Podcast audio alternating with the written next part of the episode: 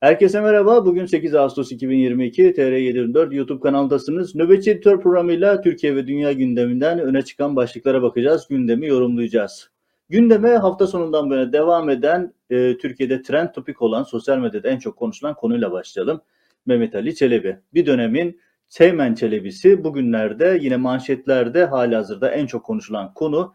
Enteresan bir polemik, enteresan bir tartışma. Bunun detaylarına bakacağız ve e, geçmişten mahkeme dosyalarından bir takım detaylara ekranlara getireceğim ki hayli düşündürücü detayları aktaracağım size. Ve bu polemikte aslında gözden kaçırılan neler var? Çelebi'nin, Teğmen Çelebi'nin misyonu eda ettiği rol neydi ve bugün o misyon nereye doğru evriliyor? Buna dair yorumlarımız olacak. Gündemde başka konularımız var. Ee, Alevilerle ilgili bugün Erdoğan e, cemevi'ni ziyaret ediyor ama ilginçtir Cemevi Yönetim Kurulu'nun bu ziyaretten bizim haberimiz yoktu. Bu emri vaki yapıldı şeklinde bir eleştirisi var ve cemevine kimse alınmıyor Erdoğan'ın ziyaret esnasında. Ee, özellikle Ukrayna e, kriziyle birlikte daha doğrusu Ukrayna'nın işgalle başlayan süreçte Erdoğan-Putin yakınlaşması Batı başkentlerinin gündeminde Batı'dan ciddi uyarılar var. Türkiye yaptırım listesine alınabilir. Özellikle de Soçi'de yapılan zirve sonrasında e, Batı başkentlerinde Türkiye'nin yaptırım listesine alınması gibi başlıklar var. E, Devlet Bahçeli'nin açıklamaları var. E, hayli sert eleştiriler getirdi. Kılıçdaroğlu'na Devlet Bahçeli'ye göre Türkiye'de Roboski diye bir yer yokmuş ve bu ziyaret PKK'nın ekmeğine yağ sürüyormuş. E, bunun detaylarına bakacağız. Akabinde Osman Kavala, Aslı Aydın Taşbaş, Henry Berke tartışmaları yine hafta sonundan bu yana devam eden önemli polemikler. Bu polemiklerin özellikle devletin işleyişi, yargı sisteminin e, serüvenine dair e, ilginç detayları, ilginç e, analizleri var. Bunlara bakacağız. Kısacası dolu dolu bir bültenle karşınızdayız. Hemen polemikle başlayalım. E, polemik diyorum aslında bu Türkiye'de derin devletin nasıl işlediğini göstermesi açısından son derece önemli. Biliyorsunuz Ergenekon soruşturmaları esnasında e, Mehmet Ali Çelebi e, o zamanlar Teğmen'di ve Teğmenliği döneminde e, emniyetin yaptığı bir hatayla e, bir anda e, mağdur e, statüsünde manşetlere taşınmıştı. Hata neydi? Emniyet bir Hizbut Tahrir e, sanı ile ilgili e, telefon firistini yanlışlıkla Mehmet Ali Çelebi'nin telefonuna kopyalamıştı İlginç olan şey şu, Çelebi bu e, telefon kopyalaması ile ilgili yargılanmadı, bununla ilgili bir suçlama yapılmadı. Hatta bu hatayı tespit edip mahkemede açıklayan emniyetin kendisiydi. Biz Sehven böyle bir hata yaptık, bu konunun aslı budur diye kendileri açıklamıştı ama o dönem özellikle Oda TV'nin başını çektiği bir ekip bunu işte e, kumpasa mağdur, e, kumpas kuruldu, mağdur edildi, telefon firisti, emniyet kasten buraya yerleştirdi şeklinde bir söylemle Mehmet Ali Çelebi'yi bir e, kahraman haline getirmişti. Oradan büyük bir e, mağduriyet hikayesi çıkarmışlardı. Dediğim gibi aslında e, hatayı tespit edip mahkemede açıklayan emniyetin kendisiydi. Bu konuyla ilgili bir yargılama, bir suçlama da yapılmamıştı. Mahkeme dosyalarını ki o dönem yakından takip ettim. Birazdan size bazı detayları da hatırlatacağım duruşmadan. Mehmet Ali Çelebi'ye yapılan sorular, suçlamalar tamamen Hizbut Tahrir Örgütü'ne sızması ve oradan elde ettiği bilgileri e, sivil insanlara aktarmasına dair yani özellikle Neriman Aydın e, aktarması Neriman Aydın aktarması sebebiyle sorulan sorular vardı ve e, bu soruların birçoğuna Mehmet Ali Çelebi mahkeme esnasında doğru düzgün cevap da verememişti.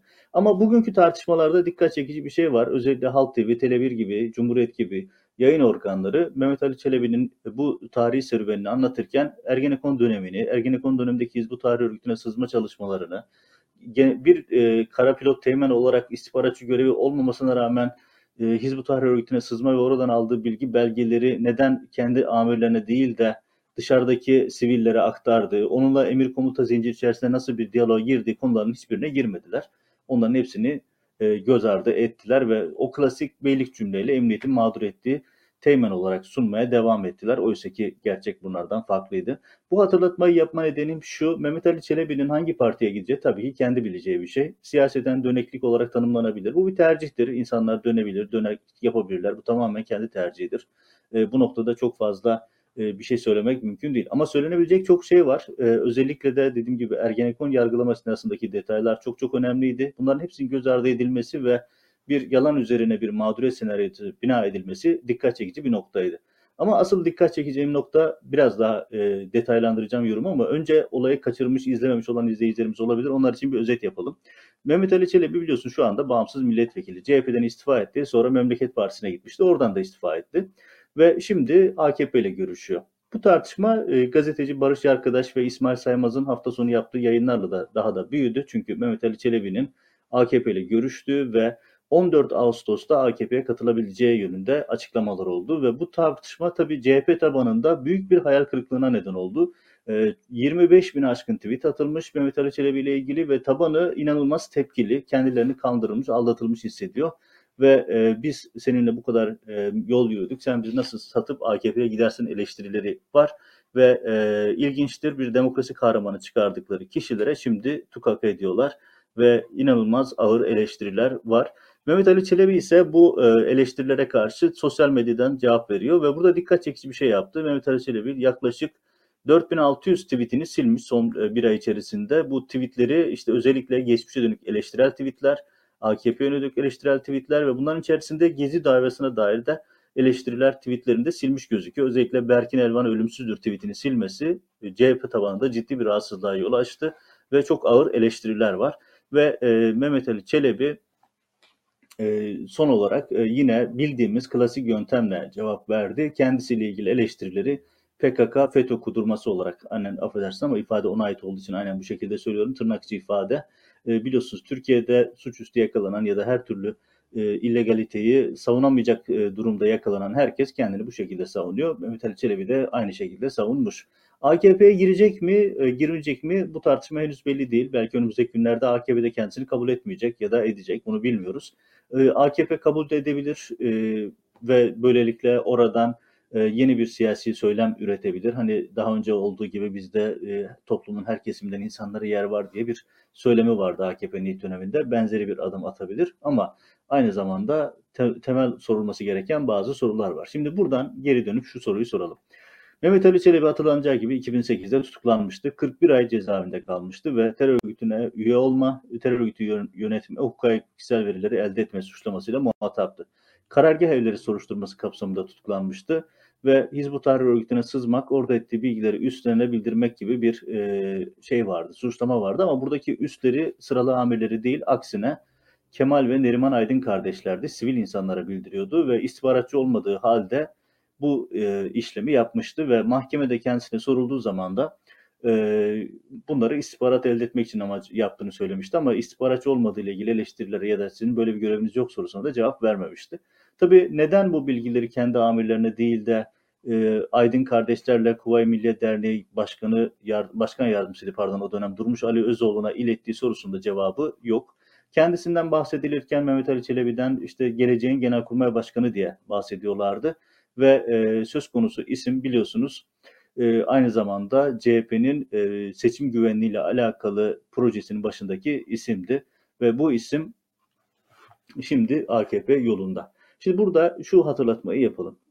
Mehmet Ali Çelebi e, az önce ifade özetleyerek anlattığım gibi e, aslında olmayan bir mağduriyet kahramanının e, olayının kahramanı yapıldı. Bir demokrasi kahramanına çevirdiler. Bir mağdur teğmen portresi çıkardılar. Hala Teğmen Çelebi olarak anılıyor. Oysa ki az önce anlattığım gibi söz konusu yanlışlık sehvendi ve bu yanlışı tespit edip mahkemeye anlatan aslında emniyetin kendisiydi. Ve e, bu olayla ilgili bir suçlama yok kendisine. Ama asıl e, suçlama ile ilgili hala Hizbut Tahrir'e sızma, istihbaratçı olmadığı halde ve e, sivil insanlarla emir komuta zinciri içerisine girmesi noktası hala cevaplanmamış sorulardan birisi. Bu noktada şunu sormak gerekiyor. CHP lideri Kemal Kılıçdaroğlu'nun da şunu açıklaması gerekiyor. E, kendisi cezaevindeyken ziyaretine gidip, mesela Hastal cezaevinde ziyaretine gitti ki şunu da ifade edelim, e, o günün cezaevi koşullarıyla bugünün cezaevi koşulları arasında dağlar kadar fark var. Ergenekon soruşturmaları sırasında işkence iddiası hiç yoktu. Cezaevinde şüpheli ölüm yoktu. Bu noktaların altını tekrar çizelim ama şimdi bunların hepsi fazlasıyla var. Onlarca kişi cezaevinde işkenceyle hayatını kaybetti. Teğmen Çelebi'yi CHP lideri cezaevinde ziyaret etti. Orada evlendi, nikah törenlerine katıldı. Bütün bunlar oldu. Şimdi CHP liderine şu sorunun cevabını vermesi gerektiğini düşünüyorum. O da nedir? Mehmet Ali Çelebi'nin CHP'ye girmesiyle ilgili, CHP'den milletvekili yapılmasıyla ilgili sürecin aktörleri kimlerdi? CHP liderine onu öneren, e, garanti sıraya koyan, garanti sıra çok önemli seçilmesi için, garanti sıraya koyan ve seçim güvenliği, bilişim sistemi gibi çok kritik bir alanda görev veren e, CHP'ye bu e, telkini kimler yapmıştı? Bu çok önemli bir soru. Çünkü bu sorunun cevabını bulduğunuz anda Bugün Memleket Partisi'ne geçişini de, işte Memleket Partisi'ne geçiş sürecini de ve arkasında bugün AKP'ye geçiş sürecini de anlamış oluruz. Yani Mehmet Ali Çelebi hangi tür bir yapının parçası, ne tür bir e, sürecin e, parçası oluyor ve bugün hangi misyonla hareket ediyor sorusuna cevap bulabiliriz. Bu dikkat çekici önemli bir nokta. Yani bu tartışmanın içerisindeki en önemli nokta aslında bu. Yoksa bir milletvekili X partisinden istifa edip Y partisine gidebilir. Bu sadece kendisine ve kendisine oy veren seçmenlerle alakalı bir sorundur. Yani seçmenlerini ilgilendirir. Seçmenlerine karşı cevabı olacaksa onu seçmenlerine verir. Onun dışında bir noktası yok. Ama Mehmet Ali Çelebi söz konusu olunca ister istemez Ergenekon'u, Derin Devleti, Mehmet Ali Çelebi CHP'ye monte eden ve CHP'de aktif roller veren, daha sonra Memleket Partisi'ne gönderen ve şimdi de AKP'ye gönderen güç odağı karşımıza çıkıyor. Bu güç odağı deyince şunu da hatırlatalım. Biliyorsunuz e, Levent Göktaş, Hablemitoğlu cinayetinin katil zanlısı hala firarda. E, Nuri Gökhan Bozkur aynı şekilde en kritik isimlerden biri özel kuvvetlerden. Ve Türk Silahlı Kuvvetleri'nin en seçkin birliği Türkiye'nin Atatürkçü aydınlarından, demokrat, e, demokrat isimlerinden e, ya da e, gazetecilerinden diyelim. Çünkü aynı zamanda medya yayında vardı Hablemitoğlu'nun. E, evinin önünde suikaste kurban gidiyor. Zanlıların tamamı Türkiye'nin, Türk ordusunun en seçkin birliğinin üyeleri, çalışanları, özel kuvvetler, MAKTİV'inden başında alay komutanı Levent Köktaş, altında Fikret Emek, binbaşı, altında yüzbaşı Nuri Bozkur, altında başka isimler var. Bu kadar kritik isimler ne Milli Savunma Bakanı Hulusi Akar'dan ne de o dönemin en kritik ismi eski Genelkurmay Başkanı İlker Başbuğ'dan açıklama yok. Söz konusu isimler her şeye açıklama yapıyorlar. Her konuda fikirleri var. Ama bu konuda aylardır sessizler. Bu konuda çünkü kendi isimleri de var. İlker Başbuğ özellikle bu soruşturmada e, bu cinayetle ilgili süreçte Genelkurmay'daki pozisyonu sebebiyle e, bütün bu sistemin içerisinde konuşması gereken, bütün bu zincirin içerisinde konuşması gereken isim ama hala sessizler. Bunu da dikkatinize sunalım.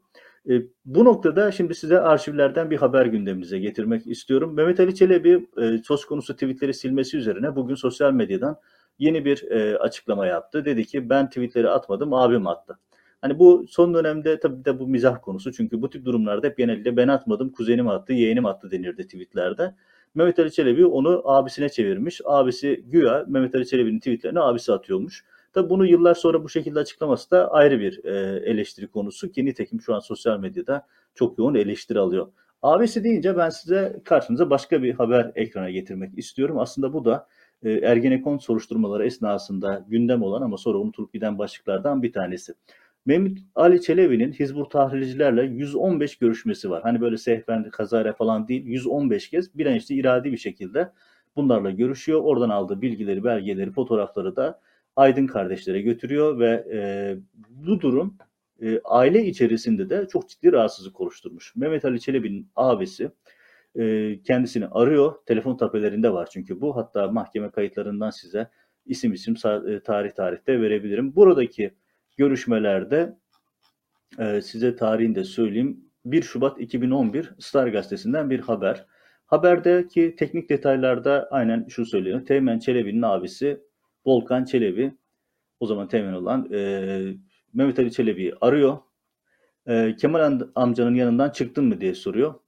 Ve devamında şöyle söylüyor. Birazcık şöyle 5-10 metre uzağına git, konuştuklarımızı duymasın diye başlıyor konuşmaya. Ben tapeden okuyorum. Şimdi size, şimdi bir şey diyeceğim. Babam beni aradı. Herkes rahatsız bu Kemal amcalı olan ilişkilerinden diyor. Mehmet Ali Çelebi'ye söylüyor bunu. Kemal amca e, Ergenekon sanığı Kemal Aydın ve Volkan e, Volkan Çelebi abisi e, tepkilerini dile getiriyor ve diyor ki senin o adamla ilişkin yani derin devletle olan ilişkinden rahatsızız. Anladın mı? Mesele şey değil yani. Senin orada kalıyor olman falan filan değil. Mesele başka türlü. Yani kendi ailesi de Mehmet Ali Çelebi'nin derin devletle Ergenekon'la ilişkilerinden rahatsız ve abisi bunu babası adına arayıp Mehmet Ali Çelebi'ye iletiyor. İşte Mehmet Ali Çelebi bugün diyor ki ben e, tweetlerimi abim yazdı, abim sildi. Yani o abisi aslında mahkeme evraklarında hala hazırda dosyada duran bu telefon tapelerine göre Mehmet Ali Çelebi'nin e, Kerim, e, Keriman Aydın ve Kemal Aydın'la olan görüşmelerinden son derece rahatsız ve açıkça senin derin devletle olan ilişkilerinden rahatsızız diyor. Babasının da tepkisini dile getiriyor. Yani o dönemde ne iş yaptığını hani kazara, tesadüfen ya da işte sehven Hizbut Tahrir Örgütü'ne sızmadığını bilinçli bir şekilde ki 115 görüşme seyfen yapılan bir görüşme değildir. Ve tekrar hatırlatalım Mehmet Ali Çelebi o dönem kendisi bir e, istihbaratçı değildi. Kara pilottu. Kara pilot olarak burada böyle bir görevi yokken bu işlemleri yaptı. Sadece o değil, e, Hizbut sızması, kendi mesai arkadaşlarıyla ilgili fişlemeler yapması, onları e, dışarıdaki sivillere Kemal ve Neriman Aydın'a götürmesiyle ilgili sorulara da mahkeme esnasında cevap vermedi. Bu da dikkat çekici bir nokta. Evet yani toparlamak gerekirse Mehmet Ali Çelebi meselesi bir siyasinin, bir milletvekilinin X partisinden Y partisine oradan Z partisine geçme sürecinin serüveninin çok çok ötesinde. Türkiye'de derin devletin, kirli yapıların e, bin bir surat şekilde faaliyette bulunabileceğini göstermesi açısından son derece önemli. Burada sorulması gereken bir soruyu tekrar hatırlatalım. CHP liderinin de Memleket Partisi'nin de şunu açıklaması gerekiyor. Mehmet Ali Çelebi kendilerine kim refere ediyor, kim kendileri içerisinde kritik rollerde, kritik pozisyonlarda bulunması için terkinde bulunuyor. Bu sorunun cevabı verildiği zaman Ergenekon sürecindeki birçok şey daha da net anlaşılmış olabilir. AKP ile ilgili durum gelindiğinde tabii şu sorunda tekrar cevabı gerekiyor. Geçmişte AKP'yi yıkmak, AKP yönelik bir takım komplolar kurmakla ilgili aktif rol alan bir isim bugün AKP'ye katılıyorsa AKP'nin de dönüp kendine sorması gereken şeyler var. Biz neredeyiz, ne yapıyoruz? Ama Erdoğan'ın böyle bir gündemi yok. Erdoğan'ın tek gündemi seçimi kazanmak. Hani Mehmet Ali Çelebi gelir, oy getirir getirmez ayrı bir konu ama oradan siyasi rant elde etme hesabı yapıyor. Dediğim gibi Mehmet Ali Çelebi'nin hangi partiye gideceği kendisiyle ona oy veren seçmenlerin arasındaki bir ilişki ama Mehmet Ali Çelebi özellikle de derin devletin varoluşu, işleyişi, girdiği bin bir surat hakkında bize fikir vermesi açısından çok önemli bir örnek ve bu yönüyle de incelemeye değer. Tam anlamıyla bir prototiple karşı karşıyayız ve bu derin yapıların genel söylemler üzerinde de çok önemli ipuçları veriyor. Yani bu tip durumlarda kendisiyle ilgili eleştirilere Mehmet Ali Çelebi bunlar PKK ve FETÖ söylemleri diyor.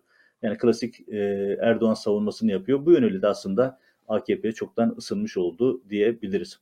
E, bir diğer polemik, ikinci gündem maddemiz Aslı Aydın Taşbaş gazeteci, Henry Barkey akademisyen ve iş insanı Osman Kavala. Bu polemik hafta sonu oldukça büyüdü.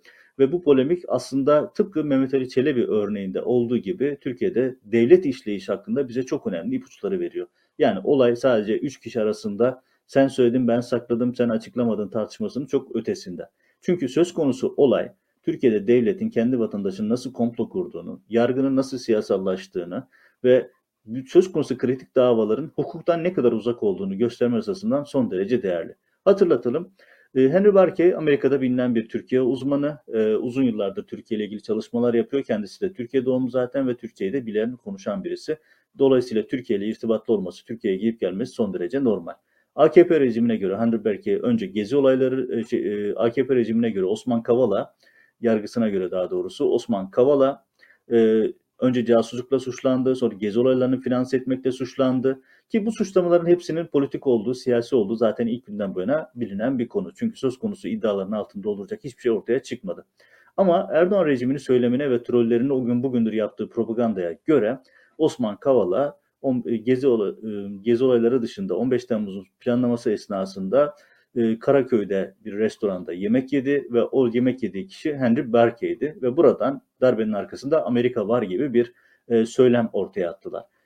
Şimdi haberin ne olduğunu bilmeseniz bile, e, olayların ne olduğunu bilmeseniz bile sadece bu söylem bile aslında 15 Temmuz'un ne kadar boş, ne kadar bir e, kumpas olduğunu gösteren bir veri. Şöyle düşünün 18 Temmuz'da bir akşam yemeği oluyor 15 Temmuz'dan 3 gün sonra ve Henry Berke ile Osman Kavala güya Karakoy'da bir restoranda, e, Karakoy'da bir restoranda toplanıyorlar ve e, darbeyle ilgili planlama yapıyor. Yani darbeyi herhalde topluma açık e, bir restoranda yapmazsınız. Yani buraların da dinlendiği çok bilinen bir şey zaten. Böyle bir konu üzerine bina ediyorlar. Bu da şunu gösteriyor. 15 Temmuz'la ilgili ellerinde herhangi hiçbir şey yok. Ve bu komplolarla 15 Temmuz'u Amerika'ya bağlamaya çalışıyorlar. Bu bile tek başına aslında 15 Temmuz'un kurgu bir darbe olduğunu gösteren önemli bir delil. Üzerinden 6 yıl geçmiş ve hala bunun üzerine e, polemikler üretiyorlar. Osman Kavala ile Henry Barkey arasındaki bu görüşmede Henry Barkey daha önce Atlantik'teki bir yazısında e, bu buluşmaya dair detaylar vermişti. Çünkü Henry Barkey ile ilgili tutuklama kararı, yakalama kararı vesaire çıkartıldı. Bu kapsamlı bir sorun ve devamında o e, toplantıda kimle buluştuğunu açıklama yapmamıştı ve bu e, konuyla ilgili hafta sonu bir açıklama geldi. Henry Barkey dedi ki o akşam yemek yediğim isim Osman Kavala değil Aslı Aydın Taşbaş'tı. Aslı Aydın Taşbaş da 6 yıldır bununla ilgili bir açıklama yapmamış. Suskunluğu dikkat çekiciydi. Ve o da kendisi de karşı bir cevap verdi. Dedi ki ben bu açıklamayı yapmadım çünkü Osman Kavala'nın bilgisi dahilinde sessiz kaldım dedi ve e, hatırlatalım ve bu sırada e, Henry Barke ile ilgili de enteresan tanımlamalar yaptı. Bu da dikkat çekici bir polemik. Bu polemik karşılıklı açıklamalarla sürüyor. İşin polemik kısmından ziyade bence önemli olan tarafı tıpkı Mehmet Ali Çelebi örneğinde olduğu gibi devletin işleyişi hukuktan uzaklaşma örneği açısından son derece çarpıcı. Çünkü Osman Kavala da bugün yaptığı açıklamada diyor ki e, savcılar o gün kimle yemek yediğimi ilk günden bu yana biliyorlardı. Çünkü o gün emniyetin yaptığı çalışmada dahil olmak üzere o lokantada kimin hangi masada kimle oturduğuna dair her türlü bilgi var. Kaldı ki o mahkeme masada e, kimlerin yemek yediğinin ismen daha bilgisi var. Garsonlarından orada yemek yiyen insanlara kadar hepsi emniyetin, savcının elinde vardı. Yani aslında Henry Barke ile yemek yiyen kişinin Aslı Aydın Taşbaş olduğu ilk günden bu yana biliniyordu ama savcıyı sakladılar, iktidar bu bilgiyi sakladı. Onun yerine Henry Barke ile Osman Kavala arasında bir buluşma olduğunu varsayıp buradan 15 Temmuz'u Amerika'ya bağlama bir dış güç e, üretme çabasına giriştiler ki bu da aslında dediğim gibi 15 Temmuz'un ne kadar uyduruk bir söylem olduğunu, gerçek bir darbe olmadığını gösteren önemli bir konu. Ve e, Osman Kavala da tekrar hatırlatıyor. Diyor ki iddianamede yemek yediğim kişinin isminin olmaması ilginç bir durum. E, şey, Henry Berke'nin açıklamasında. Tabii bu durum e, Aslı Aydın Taşbaş'ın durumunu da e, tartışmalı hale getiriyor. Çünkü Osman Kavala'nın tutuklu olup bunca senedir tutuklu kalması, müebbet ceza almasının arkasında e, bu iddialar var ve Aslı Aydın Taşbaş o gün bugündür çıkıp ben böyle bir şeyde e, o yemekte olan kişi bendim Osman Kavala'dı demedi. Bu da son derece tartışmalı bir konu. Nitekim hafta sonu boyunca sosyal medyada yoğun eleştiri aldı ve bu yoğun eleştiri sonrasında Aslı Aydın Taşbaş da kendini savundu. Ben Osman Kavala'nın bilgisi dahilinde sessiz kaldım dedi. Tabii Henry Berke için kullandığı e, kendisi hakkındaki şaibeleri gidermek için bile bilgi paylaşmama gibi bir suçlaması var. Yıllardır tüm ısrarlara rağmen bir açıklama yapmayan, kendisiyle ilgili şaibeleri gidermek için talep edilen bilgi paylaşımında yanaşmayan bir şahıs. Bu da dikkat çekici bir ifade. Yani yoksa Henry Berke bilinmeyen birisi falan değil. Bu da e, tartışma e, hayli dikkat çekici noktaya erişti. Bu tabii enteresan olan tekrar söyleyerek e, bu konuya bitireyim. Yani Aslı Aydın Taşbaş, Henry Barke, Osman Kavala poleminde bizi daha çok ilgilendiren taraf şurası. Savcılık kimin kimin yemek yediğini biliyor. Emniyet istihbaratından hepsini takip ediyor. Orada hangi garsonu çalıştığından, kimin hangi masada kimle oturduğundan, ne sipariş ettiğine kadar hepsi ellerinde var. Ama politik amaçlı bir kumpas kuruyor. Bizzat iktidar sarayı kuruyor, yargıyı bu alet ediyor ve akabinde Osman Kavala ile ilgili müebbet hapis cezasının çıktığı bir süreci başlatıyorlar. Düşünün gezi olaylarını başlatmak ve organize etmek ve 15 Temmuz'a e, seçimin 15 Temmuz darbe girişimine katılmak gibi suçlamalar yapılıyor. E, birinden beraat ediyorsun, sonra öbüründen ceza veriyorlar. Öbüründen ceza verdiğin alandan tekrar beraat ediyorsun. Anayasa Mahkemesi'nin, Avrupa İnsanlar Mahkemesi'nin kararları var. Ama hiçbir şekilde olay e, hukuk zeminine oturamıyor. Ve bütün bu işler e, Erdoğan'ın bilgisi, talimatı ve kişisel direktif ile yönetiliyor. Bence en çok ilgilendirilmesi gereken, Türkiye ilgilendirmesi gereken tarafı burası. Yoksa Osman Kavala'nın gezi olaylarının finansörlüğünü yapması gibi ya da darbe ile ilgili suçlamaların hepsinin politik suçlamalar olduğu ve sarayın yargıyı yönettiği bütün bu tartışmada bir kez daha gözükmüş oldu. Ellerinde olan bir isim 6 yıldır ellerinde o ismi biliyorlar ama ne iddianameye koyuyorlar ne de konuyu o perspektiften ele alıyorlar. Doğru olmayan bir bilgi üzerinden 6 yıldır tutuklu olan bir Osman Kavala var ve müebbet hapis cezasına çarptırılıyor. Bence bu konu üzerindeki en çok durulması gereken nokta Türkiye'de yargının nasıl siyasallaştığı noktası. Yani işin etik boyutu, Aslı Aydın Taşbaş'ın bunu 6 yıldır açıklamaması, e, bu da onun kendisini açıklaması gereken bir nokta. Bu noktayı da dikkatinize sunalım. Evet, bu iki polemik e, Türkiye'deki siyasal sistemi, yargıyı, bürokrasiyi anlatması açısından önemliydi. Bunu gündemimize getirmiş olduk. Şimdi dikkatinizi çekeceğim bir başka konu var. Bu da hayli ilginç Türkiye'de sistemin nasıl yürüdüğüne dair. Biliyorsunuz Nuri Gökhan Bozkır, e, Savunma Çetesi'nden tanıdığımız, e, sonra soğan tırlarında IŞİD'e silah satarken, patlayıcı satarken, yakılarken yakılanmış, elikanlı birisi. İş ortakları da elikanlı isimler, eski bir özel kuvvetlerci. Nur e, bugün Hablemitoğlu cinayetinde katil zanlısı olarak aranan, cinayetin emrini verdiği iddia edilen Levent Göktaş'ın personeli. Bu kadar kritik bir isim Nuri Bozkur ve bu isim biliniyor, herkesin bildiği bir isim. Yıllardır Türkiye gündeminde olan, e, saunada bildiğimiz, Suriye'de bir takım illegal faaliyetlerde bulunan, devletin bilgisi kontrolü dahilinde, MIT'in kontrolü dahilinde Hatay sınırında silah ticareti yapan bir isim. Böyle bir ismin eşi Alexandra Bozkır. Tabii ki bunun hemen baştan altını çizeyim. Kimsenin eşi ve çocuğuyla e, suç ilişkilendirmesi yapmıyorum. Biz AKP gibi değiliz. İnsanlar, hani bizden kastım AKP dışında kalan herkes. Çünkü suç bireyseldir. Ve eğer birisi suçluysa, suçlu olan, suçluyla ilgili bir itham varsa o kişinin kendisine yapılır, eşine çocuğuna yapılmaz. AKP'nin yaptığı gibi eşi, çocuğu, doğmamış bebeği ya da yeni doğmuş bebeği cezalandırılmaz. Bu Erdoğan rejiminin temel karakteristiği. Peki buradaki konu ne? Buradaki konu şu. Nuri Bozkır bu kadar bilinen bir isimken, hakkında yakalama kararı varken eşi Alexandra Bozkır Ukrayna vatandaşı aynı zamanda oğlu ki oğlu da Levent Göktaş'ın isminden alıntı. Nuri Bozkır bu kadar çok yakın Levent Göktaş'a. Cumhurbaşkanlığı sarayında ağırlanıyor. Erdoğan ve Emine Erdoğan'la fotoğraf çektiriyor. Dahası bu da biz gazeteciler açısından da biraz enteresan bir durum. Alexandra Bozkır bu ziyareti, bu fotoğrafları kendi sosyal medya hesabından paylaşmış 13 Mart 2018'de. Tabi o dönemde Alexandra Bozkır bilinen birisi değildi ama Bozkır meselesi son birkaç yıldır gündemdeyken geriye dönüp bakıldığında görüldü ki aslında Alexandra Bozkır Cumhurbaşkanı sarayında ağırlanmış. Erdoğan ve Emine Erdoğan'la fotoğraflar çektirmiş. Bu ara eşi aranıyor. Son derece enteresan bir ilişki. Hani hep derler ya kim kimlerle beraber diye. Evet kim kimlerle beraber örneğini göstermesi açısından son derece önemli.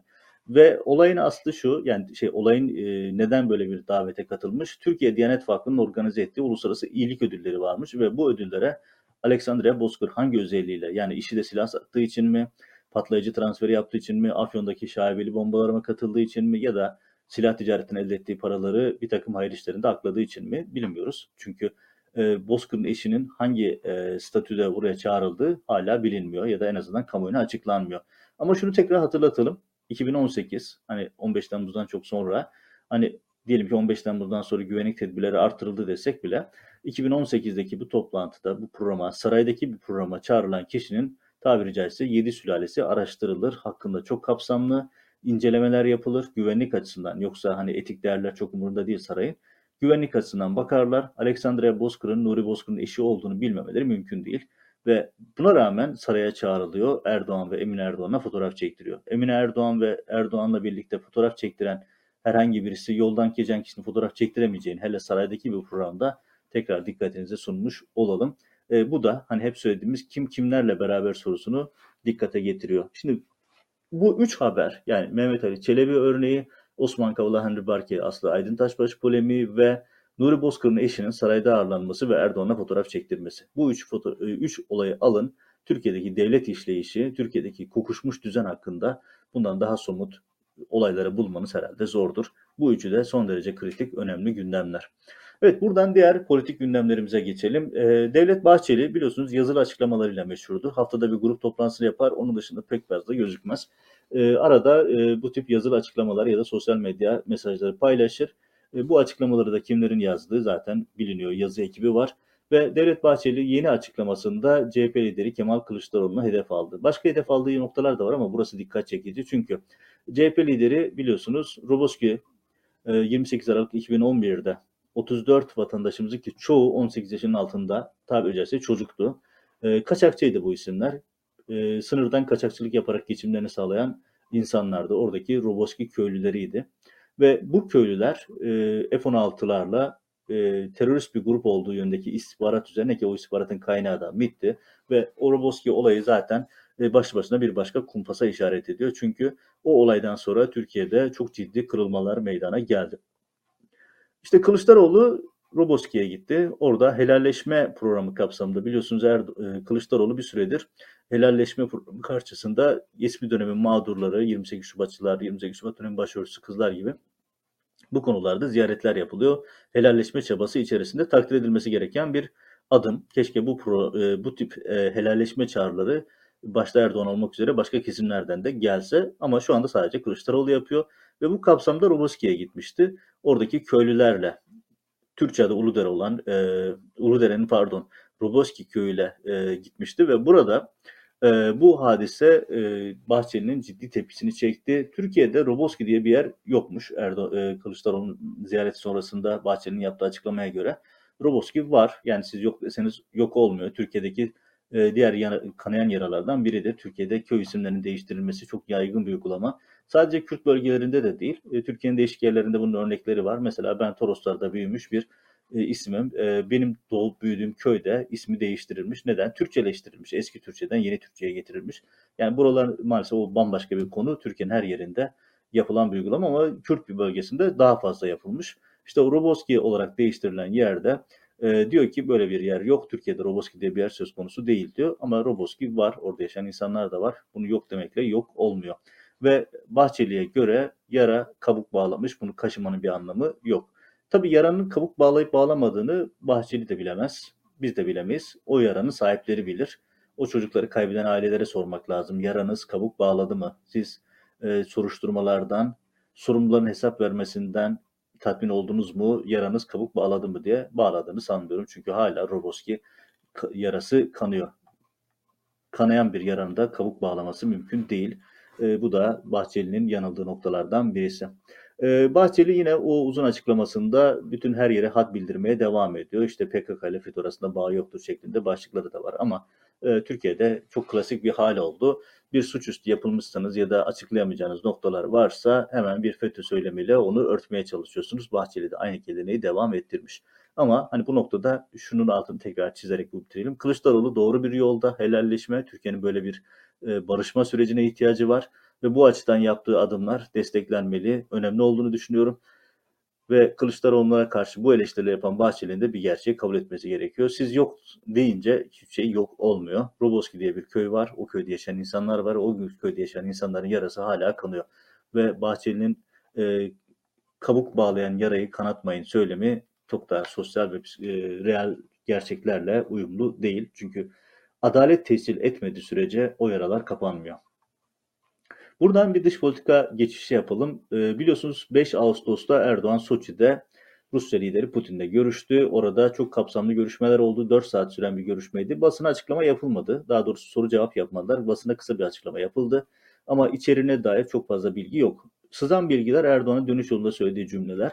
Oradan da anlıyoruz ki Rusya Türkiye'ye kapsamlı bir ekonomik paket sundu ve bu ekonomik paketin parçası olarak Türkiye'de kapsamlı yaptırımlar, e, yatırımlar e, planlıyorlar. Rafineriler, serbest bölgeler, e, doğrudan alımlar, oligarkların parasının Türkiye'ye taşınması gibi. Erdoğan'ın seçim sürecinde para ihtiyacı var. Dolayısıyla Erdoğan buna yatkın e, kapıları açmış vaziyette. Tabi bu görüşme başta Amerika olmak üzere AB başkentlerinde çok yakından izleniyor. Çünkü Rusya'nın Ukrayna işgali sonrası başlayan yaptırımlar sıkı bir şekilde devam ediyor. Türkiye bu yaptırımlara katılmadı ve Putin şu an Türkiye üzerinden bu yaptırımları delmenin çalışması içerisinde. Zaten bu çalışma başladı. Biliyorsunuz Avrupa'nın el koymasına ihtimal ver el koymasını istemediği yatlar, oligarklar Türkiye limanlarına geldi. Oligarklar paralarını Türkiye'ye taşımaya çalışıyor. Çünkü Türkiye onlar için bir kaçış yolu. Bu nokta İngiliz Financial Times ki bu konularda önemli bir yayın organı Erdoğan Rusya devleti ile ilgili yaptığı, Putin'le yaptığı görüşmelerden sonra e, bir kapsamlı bir analiz yayınladı. Bir takım isimleri olmasa da önemli isimler oldu. Önemli noktalarda oturdukları belli olan bir takım e, isimler, e, siyasiler, bürokratların açıklamaları var ve dedikleri şey şu. Erdoğan'ın Rusya'nın Putin'in taleplerini yere getirmesi halinde batılı ülkelerin şirketleri Türkiye'den çekilebilir ve Türkiye'ye yaptırım uygulanabilir diyor. Türkiye'ye yaptırım gelebilir diyor. Bu da son derece dikkat çekici çünkü eğer e, Türkiye'deki yabancı şirketler çekilir ve Türkiye'ye yaptırım uygulanırsa zaten batmış olan Türk ekonomisi artık iflah olmaz halde daha da çökecek demektir. Ama bu da şunu gösteriyor. Bu yaptırım yapılır mı, uygulanır mı, uygulanmaz mı bir tartışma konusu. Şimdilik net değil ama net olan bir şey var. Erdoğan'ın oligarklarla yaptığı her adım, oligarkların parasını Türkiye'ye çıkarmaya yönelik attığı her adım Batı başkentlerinden çok iyi izleniyor, çok yakın takip ediliyor ve Erdoğan'ın tercihleri Türkiye'nin başına büyük belalar açabilir. Reza Zarrab İran örneğinden hatırlatmış olalım. Bütün bunların yanında bir başka başlık, değişmeyen başlık mağduriyetler. Şimdi biz e, siyasi konuları konuşurken, polemikleri anlatırken e, ya da işte sosyal medya polemikleri üzerinde e, tartışmalar yaşanırken ülkenin bir yerinde insanlar bir bir ölüyor.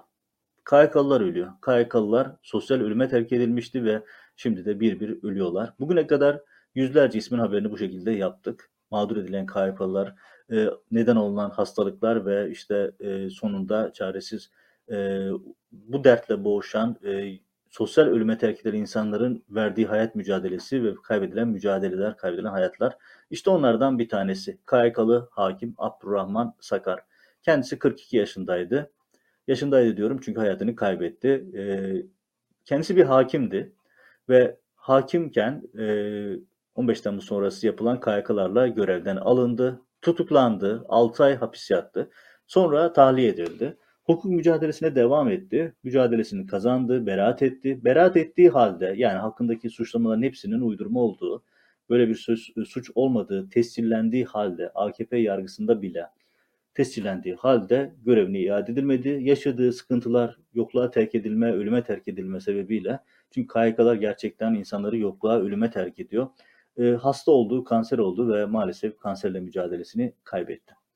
Bir kişi daha yani Batman'da doğup zor şartlarda okula gitmiş, hukuk fakültesi okumuş, hakim olmuş bir isim Erdoğan rejiminin hukuksuz uygulamalarıyla hayatını kaybetti. Bir kişi daha bu KYK mağduriyetinin sonucunda kanser olup hayatını kaybetti.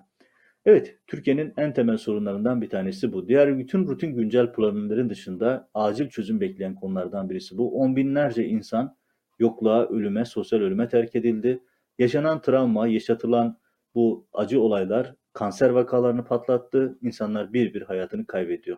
Bütün gündemlerin önünde insanların Türkiye'nin üzerine düşünmesi gereken KYK mağduriyetleri sorunu var ve bu sorunun acilen çözülmesi gerekiyor. Düşünün hakkınızda siyasi irade bir takım suçlamalarda bulunuyor. Siyasi iradenin emrindeki, sarayın emrindeki yargı o bile suçlamaların hepsinin aslında boş, saçma, gereksiz ya da detaysız, delilsiz olduğunu kabul ediyor ve beraat veriyor. Ona rağmen siyasi irade keyfi olarak sizi görevinize de iade etmiyor. Sizi yokluğa terk ediyorlar, ölüme terk ediyorlar.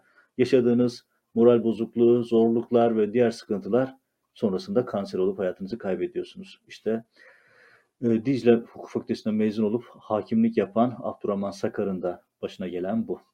Umarız bir an önce siyasi partiler, bu ve de bürokratlar, siyasi partiler bu KYK sorunun giderilmesi için gerekli sorumluluğu alırlar, elini taşın altına korurlar. Çünkü bu sorun çok yakıcı bir sorun ve insanların hayatını kaybetmesindeki önemli gerekçelerden bir tanesi. Bu bülten yaptığımız saatlerde Erdoğan Ankara'da cemevine gidiyor. Hüseyin Gazi cemevini ziyaret ediyor. Nedeni şu son dönemlerde son bir hafta içerisinde özellikle çok sayıda cemevine saldırı oldu. Ee, Alevi önderlerden saldırıya uğrayanlar var. Bunlar da tabii son derece dikkat çekici. Bunların arkasından pis kokular yükseliyor. Bunu da bir videoyla ayrıca anlatmıştım. E, o videoda da bunun neden pis kokular yükseldiğini, neden şaibeli bir durum olduğunu anlatmaya çalışmıştım. E, oradan e, devamını merak edenleri o videoya refer edip konuya gelelim. E, söz konusu ziyaretin ilginç bir şekilde e, yönetim kurulundan habersiz olduğu ortaya çıktı. Yani Erdoğan bir nevi dayatma yapıyor. Dayatma Hüseyin Gazi Cemevi Yönetim Kurulu bu konuya onay vermeden sadece Vakıf Başkanı Mehmet Ali Ay Yıldız bir kişisel iradeyle davet ediyor ve davet ederken de e, Cemevi'nde kimsenin olmaması gibi bir şart koşuyorlar. Sadece dört kişi bulunacakmış e, Cemevi ziyaretinde. Bu da dikkat çekici bir nokta ve Cemevi Yönetim Kurulu üyeleri diyor ki bu bir bu şekilde oldu bittiyle Cemevi ziyareti dayatılma yapıldı. Bu kabul edilebilir bir şey değil.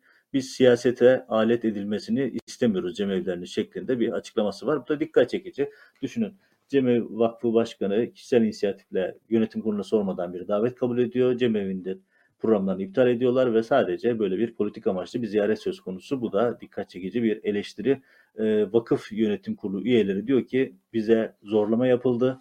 Biz orada düşünün biz yönetim kurulu üyeleriyiz orada olamayacağız. Orada olsak bir takım sorunları dile getirecektik ama onlara da izin vermediler. Düşün ziyaret ediyorsunuz ama yönetim kurulu üyelerini cemevine almıyorsunuz. Bu da dikkat çekici bir detay ve buradan politik bir e, sonuç çıkarmaya çalışıyorlar. Bu da cemevlerindeki e, cemevi ziyaretinin hangi amaçla yapıldığını gösteren önemli bir veri aslına bakılırsa. Seçime doğru bu tip hareketleri Erdoğan'dan görebiliriz. Erdoğan bu tip e, çıkışlarla e, Aleviler Alevi tabanda oy bulmaya çalışabilir. E, Alevilerin oy vereceğini düşünmüyorum ama e, Erdoğan'ın politik amaçlar için cemevini ziyaret etmesi, eline Kur'an alıp sallaması e, gibi örnekleri yoğun bir şekilde seçim döneminde göreceğiz demektir.